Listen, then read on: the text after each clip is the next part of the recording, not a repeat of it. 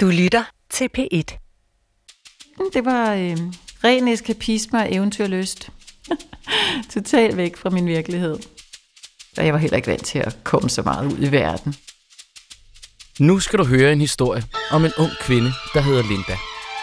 En ganske almindelig dansk kvinde, som drager ud i den store hvide verden og bliver suget ned i noget, der mest af alt minder om et Hollywood-drama fra koldkrigstiden.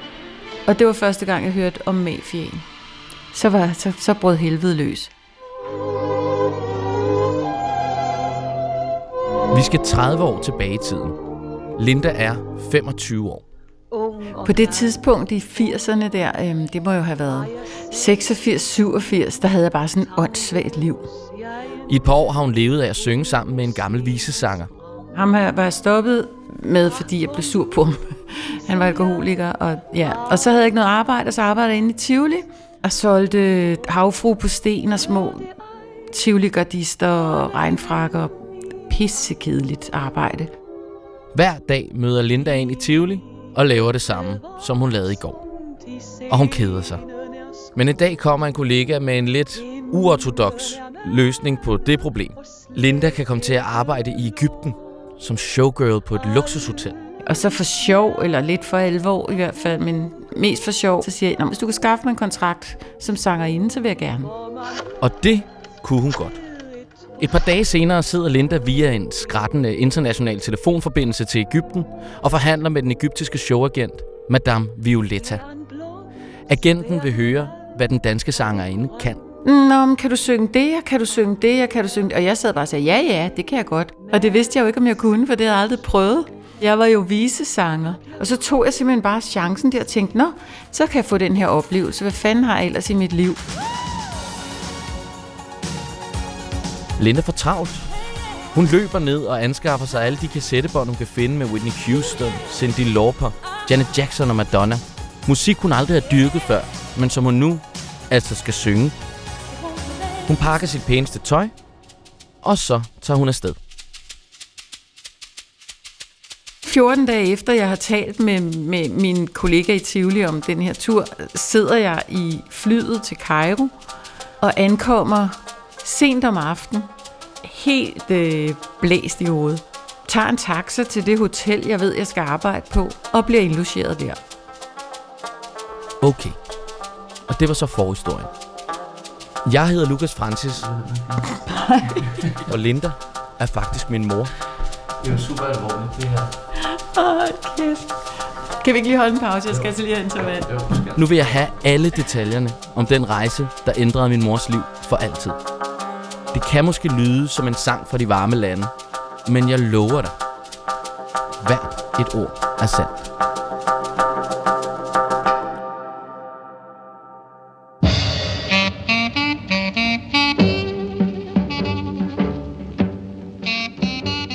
Huske, at jeg havde det, som om jeg var med i en film.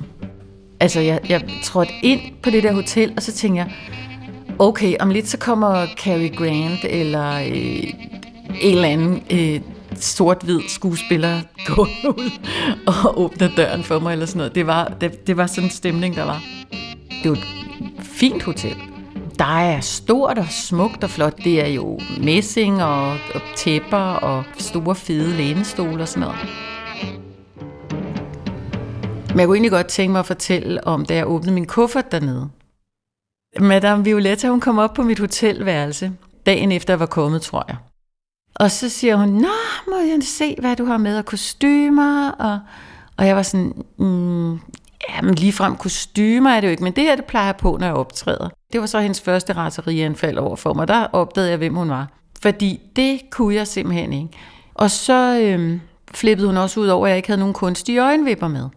Fordi alle skulle da have kunstige øjenvipper på. Og så trak hun mig ellers med ned i øh, Samalek-kvarteret, som var de fineste øh, butikker. Ind i skobutikker købe høje sølvsko, høje guldsko og nogle sorte nogle også. Og jeg kunne godt stå og sige, at jeg kan godt lide den her. Og så var hun bare sådan, nej. Den formiddag brænder den gamle Linda op under den gule ørkensol. Borte er visesangerinden fra Amager, og for asken stiger The Danish Singer, sangfuglen fra nord. Det er en ægte 80'er femme fatale, der med opsat hår og make op i pangfarver møder sit nye band på hotellets natklub. Der var fire egyptiske musikere som mig. Så jeg havde lige en uge, måske 10 dage, hvor vi kunne øve alle de der sange, jeg skulle synge. Og så, havde vi, så gik vi i gang. Vi spillede på hotellets natklub, som, øh, som lå helt på øverste etage. Var sådan ligesom sådan en lille ekstra etage oven på, øh, oven på taget af det her Hilton Hotel. Og det hed øh, La Belvedere Nightclub. Men det er ikke sådan en kæmpe stor klub, det er det ikke. Små borer, en øh, forholdsvis lille scene, men altså, vi kan godt stå og bevæge os og sådan noget. Og kun de aller, aller rigeste Ægypter kom der, og så turister selvfølgelig. Og de der rige Ægypter, de kom jo ind, altså det var jo, det var jo ikke koldt, men de kom jo ind med pelse og alt muligt, og fik tjeneren til at tage pelsen af inde ved bordet, inden de satte sig ned, så vi lige sådan alle sammen skulle se, hvor rige de var. Og så sad de der med alle deres smykker og spiste de her øh, grillede rejer og, og hvad fanden der ellers blev serveret. Så spillede vi først noget soft music, Girl from Ipanema, Lady in Red, bla bla, alle de der ballader. Og så øh, efter os, så kom der sådan et typisk egyptisk big band, som ikke er sådan en big band, vi kender. Nej, det her det var sådan nogle tablaspillere og violiner, og så en øh, egyptisk mavedanserinde, der hed Zuhe Zaki, som var over 60 år gammel og var vildt fantastisk. Sådan en ret tyk en, med sådan noget paillet, der sådan var smøser om kroppen, så hun lignede sådan en fisk, når hun stod og dansede, så hun lignede sådan en fiskvand. Det var virkelig flot.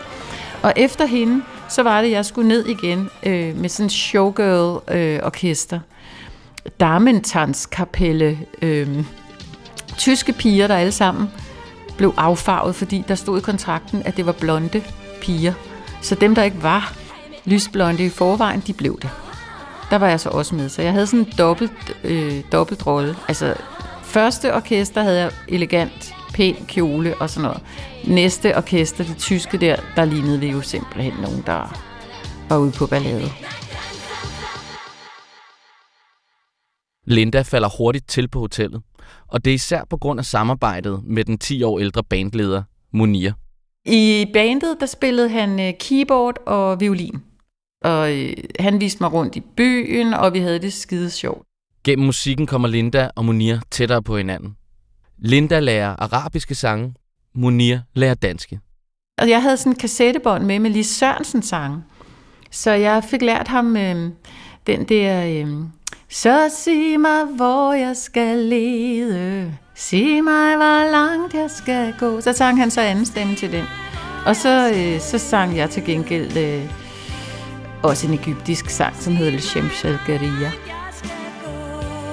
Alle talt, der er mange, mange, mange smukke mænd i Ægypten. Han var ikke en af dem.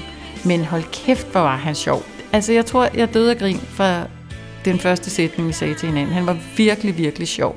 Monir er en del af den egyptiske kulturelite. Som kapelmester for Kairos Symfoniorkester er han faktisk en del af byens absolute top. Og det gør ham til en slags kendis i byen. Han inviterer hende til koncerter, forestillinger, inviterer hende ud at spise på fine restauranter. Og jeg var blæst bagover. Det, jeg var bare solgt til Stangler Chris. Og så, øh, ja, yeah, det skete der jo en hel masse. Øhm, nej, det har jeg sådan set ikke lyst til at fortælle. nu begynder det måske at blive en lidt underlig historie for en søn at fortælle om sin mor. Min mor var ganske enkelt lækker. Hun var en langbenet blondine med blå øjne og et tandpastasmil. En skandinavisk skønhed med en gudsbenået stemme. Og selvom Munir er mere sjov end smuk, synes de begge to, at de passer godt sammen. Det er jo fandme ikke hverdag, man møder nogen, som man sådan falder fuldstændig i hak med og bare tænker, han er da fantastisk, eller hun er da fantastisk. Og de bliver kærester. Hans bror og hans venner sagde, at jeg var en engel, der var kommet, og, og ligesom havde forandret ham, fordi han plejede at være sådan lidt øh, deprimeret, gnaven type, og efter jeg var flået ind der på, øh, på Egypt deres vinger, så, øh, så var han bare blevet så glad, og så nem at være sammen med, sådan noget, så de var sikre på, at jeg var en engel. Så, så altså, det overbeviste mig jo også om, at vi var bare skabt for hinanden. Altså det hele er faktisk godt, indtil hans kone, Irina, vender tilbage. Ja, der er en lille detalje her. Noget vigtigt for historien. Da Linda og Monir møder hinanden, er Monir allerede gift med Irina fra Ukraine.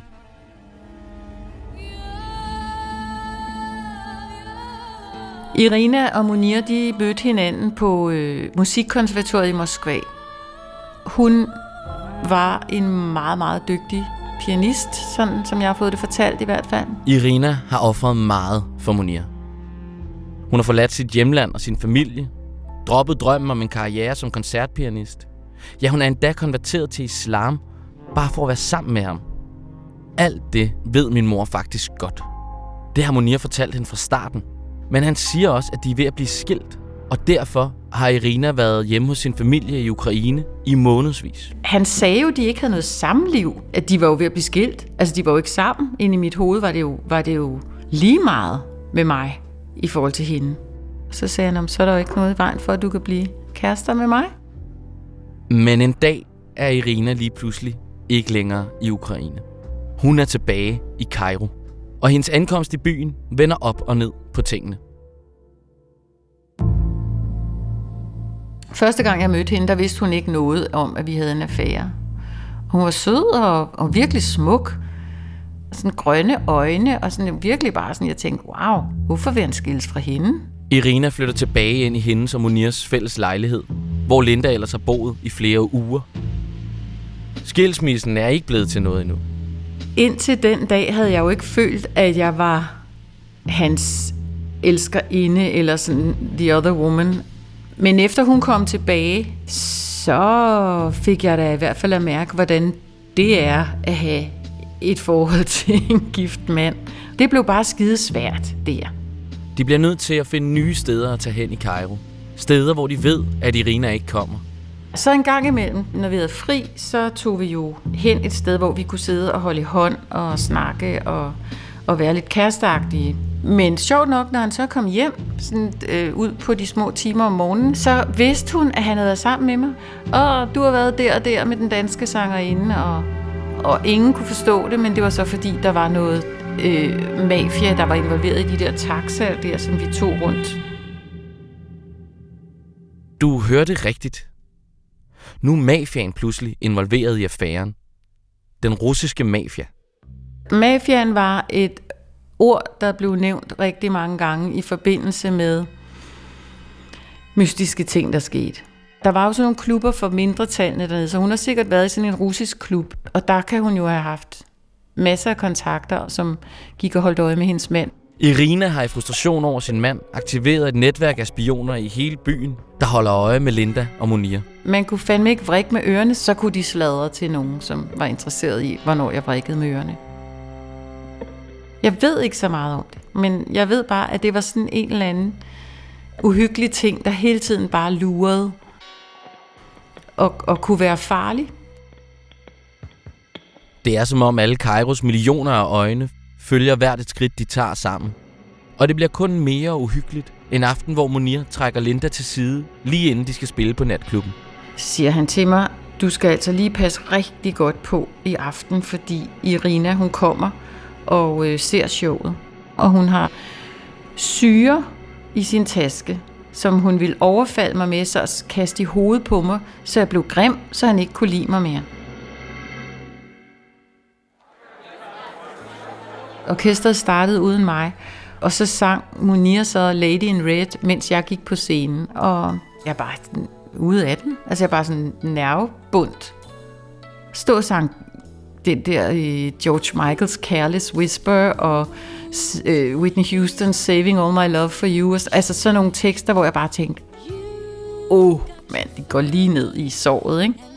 Men samtidig så kører det bare lynhurtigt ind i mig. Tanker og følelser og forvirring og... Altså, jeg er virkelig bange. Hun sidder med syre i tasken, har sagt til sin mand, jeg smider det her i hovedet på den danske sangerinde, så du ikke kan lide hende mere. Hvad er det for en måde at tænke på? Bandet spiller i halvanden time. Halvanden time, hvor Linda står i sit stadig nye sangerindetøj og ligner en million på scenen sammen med Munir. Halvanden time, hvor Irina bare sidder med en dry martini i hånden og syrer i håndtasken og nedstiger dem med sine grønne øjne. Da jeg så skulle ned fra scenen, så siger han til mig, nu løber du bare op til din garderobe. Jeg kigger ikke på hende, men hun er selvfølgelig i øjenkrogen, fordi jeg skal jo holde øje med, om hun rejser sig fra stolen og åbner sin taske. Ikke? Så løber jeg hen til døren, som fører op til vores omklædningsrum, som er øh, på etagen over. Og helt sådan, åh, oh, nu er jeg inde, nu er jeg inde døren. Jeg er så bange, så jeg ikke kan løbe ordentligt. Mine ben er mærkelige, så jeg knækker hælen af min ene stilet. Den skal jeg på resten af, af natten, når jeg er nede med tyskerne og, og synge der. Linda vælter ind i garderoben. Forpustet og dirrende af adrenalin forklarer hun de tyske piger, hvad der er sket. Og hvad der kunne være sket. De synes jo, det er skide spændende, men de bliver jo også bange, ligesom mig. Nede fra natklubben kan de høre Big Bandet spille. Suizake står og danser mavedans. Der har lavmældt snak og godt humør dernede. Men oppe i garderoben sidder en panisk Linda og prøver at få vejret, mens de tyske piger leder efter tape til hendes knækkede hæl. Og en af tyskerne går så ned og tjekker, om, om hun stadigvæk er der, når vi skal ned og synge. Og det er hun.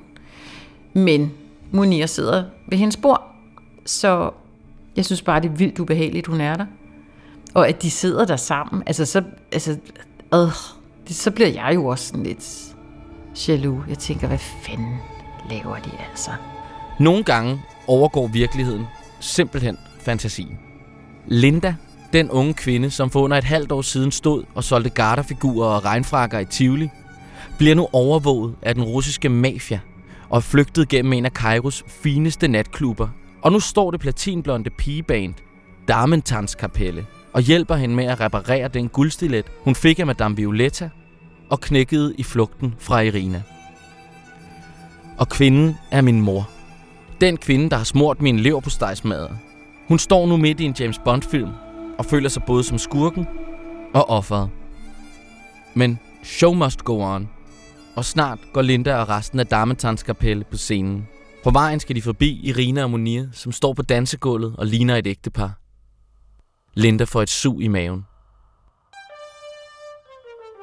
På et tidspunkt, mens jeg er i gang med at synge med øh, det tyske orkester der, så, øh, så danser de en dans.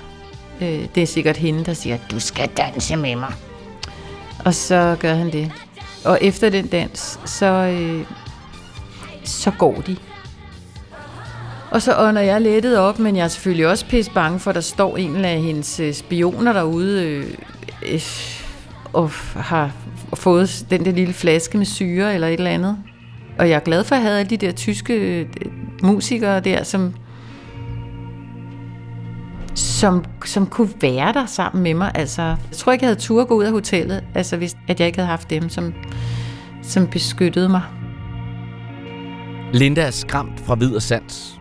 Men Monir formår på en eller anden måde at tale både hende og Irina ned. Til Linda lover han, at han stadigvæk er hendes, og hun lover ham det samme. Så på trods af syre og spioner, på trods af frygten for Irina og hendes kompaner, på trods af, at Lindas kontrakt snart udløber, på trods af det hele, er Linda og Monir fast besluttet på, at de skal skabe et liv sammen.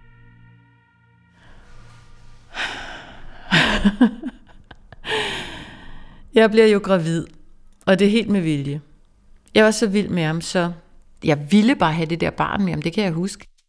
Nu er Munir villig til at ofre alt.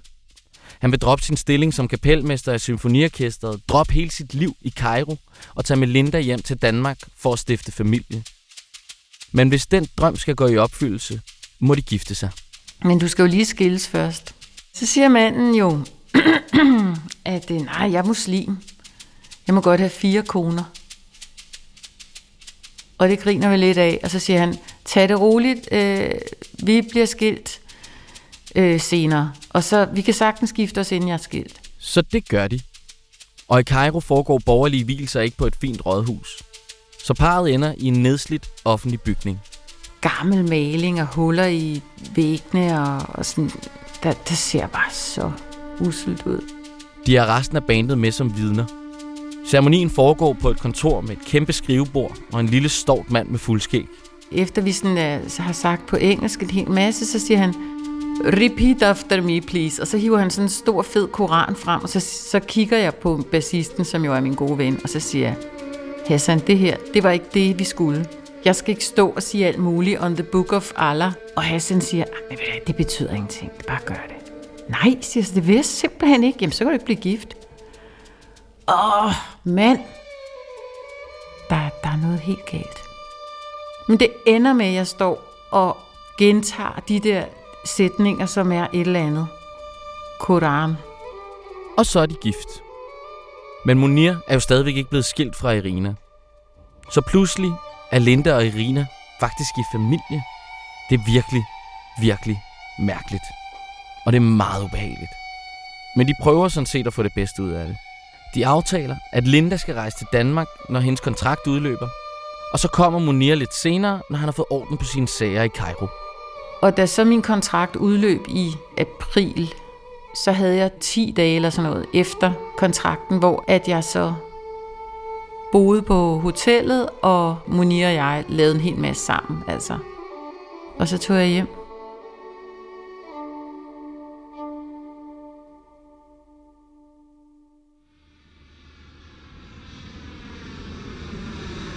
Syv måneder efter, at Linda er flået sydpå til Ægypten, uden meget andet end sine blå øjne i hovedet, flyver hun nu tilbage til Danmark. Det er en helt anden kvinde, der lander i Kastrup sidst i april. Og det er som om, at det er et helt andet land, hun er vendt hjem til. Der er snestorm, og hun står i sit tynde egyptiske bomuld og fryser. Der er koldt, der er gråt, og Linda er forandret. Det var frygtelig øh, nervepirrende, hele den der hjemkomst der. Jeg kom jo hjem med hele det her eventyr i kroppen og i, i maven, ikke mindst. Min lille baby, der voksede, og hele den her idé om, at alt kunne lade sig gøre på kærlighedens alter. Der var også lige nogle ting, der skulle forklares for min familie, og så opdagede min søster, at jeg var gravid.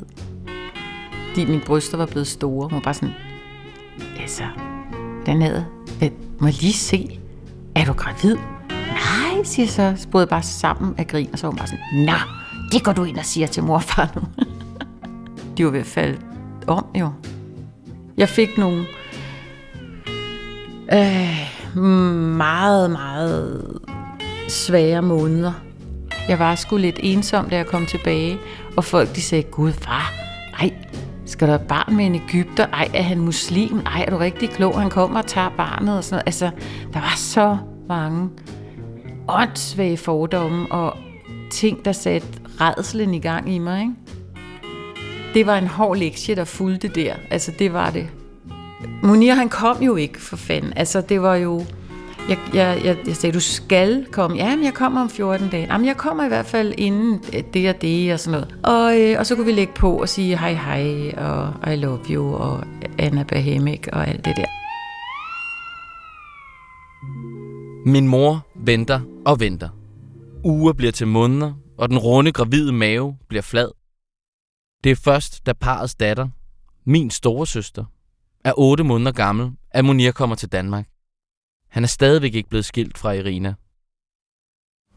Det var sådan, at han havde en hjemrejsbillet til en måned efter han var kommet der øh, i juli-august måned, og der havde været nogle ting undervejs, mens han var her her. Altså, han kunne ikke tåle, at jeg talte med nogen i supermarkedet, han kunne ikke tåle, at jeg smilede til nogen på gaden. Altså, han var, han var anderledes jo. Han var jo forandret i forhold til den mand, jeg var forelsket i. Der var han bare blevet sådan en eller anden lille, sur, kontrollerende mand, ikke? Og så siger han noget, som er dråben, der får bæret til at flyde over.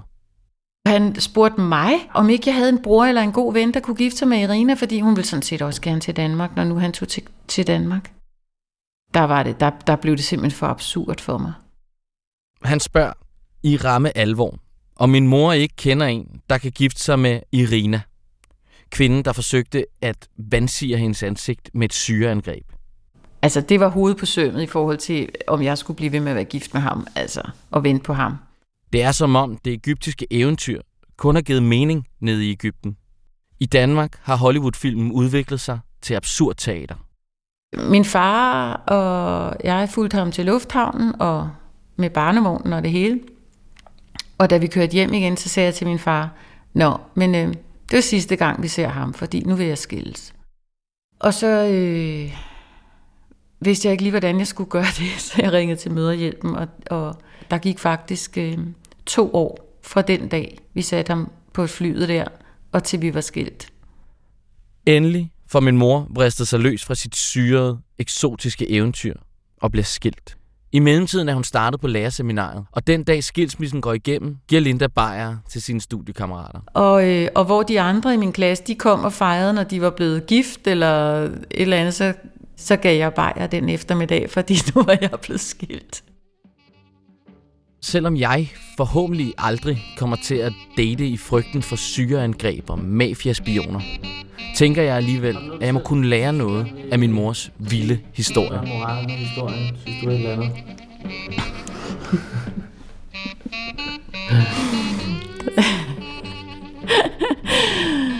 Der er ikke nogen morale. Der er, det er, hvad kan morale? Det må I skulle selv. Altså, hvis der er en morale med min historie, så må I selv lave den. Altså, jeg vil ikke advare nogen mod kærligheden. Jeg vil ikke advare nogen mod øh, fremmede lande eller altså eventyr. Vi lever nu, og, og man tager nogle chancer, og det er en gang imellem, så går det godt, og nogle gange så går det helvede til fra starten, men, men i mit tilfælde, så gik det først af helvede til efter lang tid, så øh, jeg fortryder ikke noget. Jeg, jeg levede mig ind i, at jeg spillede rollen, og jeg, jeg er sindssygt glad for, at jeg har oplevet det, selvom der var meget kaos og meget øh, gråd og tænd og gnissel og alt for meget hjertebanken og sådan noget, men altså, øh, jeg troede på det, men det var en fantasi. Du kan høre flere P1-podcasts i DR's radio-app. Det giver mening.